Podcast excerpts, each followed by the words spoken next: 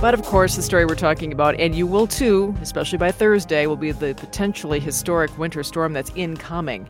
20 plus inches of snow and 45 to 50 mile an hour winds should get your attention. Joining us, fresh from a lovely vacation and just in time for the storm, is our meteorologist Sven Sundgaard. Hey, welcome back. Hey, thanks for having me. I, I can't complain. I guess I got recharged a bit. Good. I'm glad. And then right in time. Right, your timing is excellent. So, um, I mentioned about 20 inches in the, in our lead yeah. to the conversation here. Who is likely to see 20 inches? You know, the Twin Cities is in the thick of that. It could be us, uh, anywhere from Marshall to Glencoe, you know, Mankato, Rochester, and the Twin Cities. Really, we are in the bullseye of this system. And it's going to be a range of, on the low end, in that heavy swath, maybe 14 inches. That's still very significant, but there could be some isolated spots that get up to two feet. So that's kind of the range we're dealing with here. And it's going to depend specifically on the ratio of snow to water. This is not going to be a 10 to 1 event. It's probably going to average out to be about 16 to 1. So you take what is already an impressive storm with lots of moisture over an inch of water, you multiply that by 16 you get how we get to these pretty incredible numbers here by the time it wraps up midday Thursday. Wow. Okay. So I just uh, was looking at some traffic management cameras out west. Looks like Hendricks, Minnesota, yeah, Sioux Falls, Worthington. They're getting the snow right now. When might it be in the mm-hmm. Twin Cities metro area? Yes, as you mentioned, it's mostly the southwestern counties right now uh, Windom, Jackson, towards Marshall, mostly west of the Minnesota River. Uh, we can expect it to slowly crawl east this afternoon, probably making its way into the Twin Cities by between 2, maybe as late as 3, 3.30 p.m. this afternoon. But it does look as though for that evening commute, it will be snowing. Uh, and some of the heavier uh, snowfall with this first round, it is coming in two rounds this storm, but this first round will probably be in that 4 to 7 p.m. time frame. So we won't have a lot of snow on the ground or the roads yet for the evening commute, but it will be snowing. So anticipate it being pretty slow then. And with this first round, we're looking at probably a good four to seven inches uh, for most of from Redwood Falls through the Twin Cities, maybe slightly less around St. Cloud, just north of it, four to six. You get further north, quite a bit less, two to three around Brainerd, and then south also a little bit less. Rochester maybe three to four inches and only about an inch and Albert Lea. So again, with this first round too, it's going to be that swath of, of Marshall, Redwood Falls through Glencoe and the Twin Cities that we get the heaviest. And don't be fooled because the second round is coming.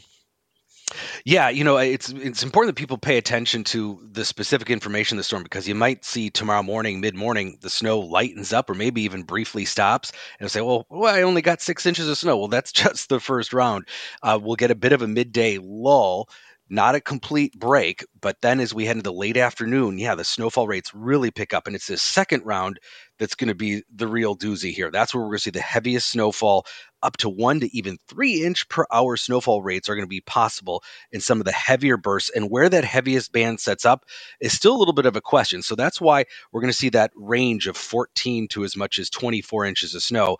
By tomorrow afternoon, we'll, we'll really know where that very narrow area of heavy snow sets up. But that second round is going to dump a foot to a foot and a half of snow from similar areas, Redwood Falls through the Twin Cities into western Wisconsin. And this is when we'll see places like Duluth get in on a little bit more of the snow, two to four inches of snow there. And they're looking at a potential total when you add up the two rounds for places like Duluth of probably eight to 10 inches. Still a significant storm by any measure, but significantly less than what we're going to see here in the southern half of the state. Saw that um, guidance from NOAA earlier this morning about you know how they have storm impacts mm-hmm. and their their categories. There's like from zero to five, and the Twin Cities is in what the extreme impact category. Actually, a swath of uh, from western through central Minnesota into the Twin Cities. Have you ever seen that before?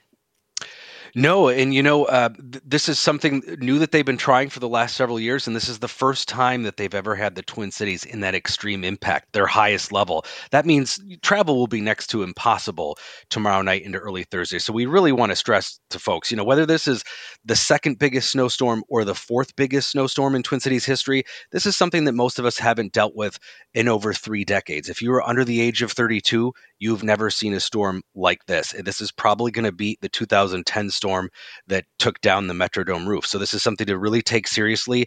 Flights are going to be canceled. There's going to be probably a backlog of that, and roads are going to be just nearly impossible across southern Minnesota. And even though the snow will stop around lunchtime on Thursday, it's going to take some time to really clear up those roads, especially since it's going to get pretty cold here Thursday night into early Friday. And I believe that the Dome Buster wasn't that 17 inches? 17.1, and it does Mhm. look as though we're likely to beat that. All right. Well, we will keep track of it. I know you will, and the other meteorologists. Thank you so much for this early update. You're very welcome, Kathy. We've been talking to meteorologist Sven Sundgaard.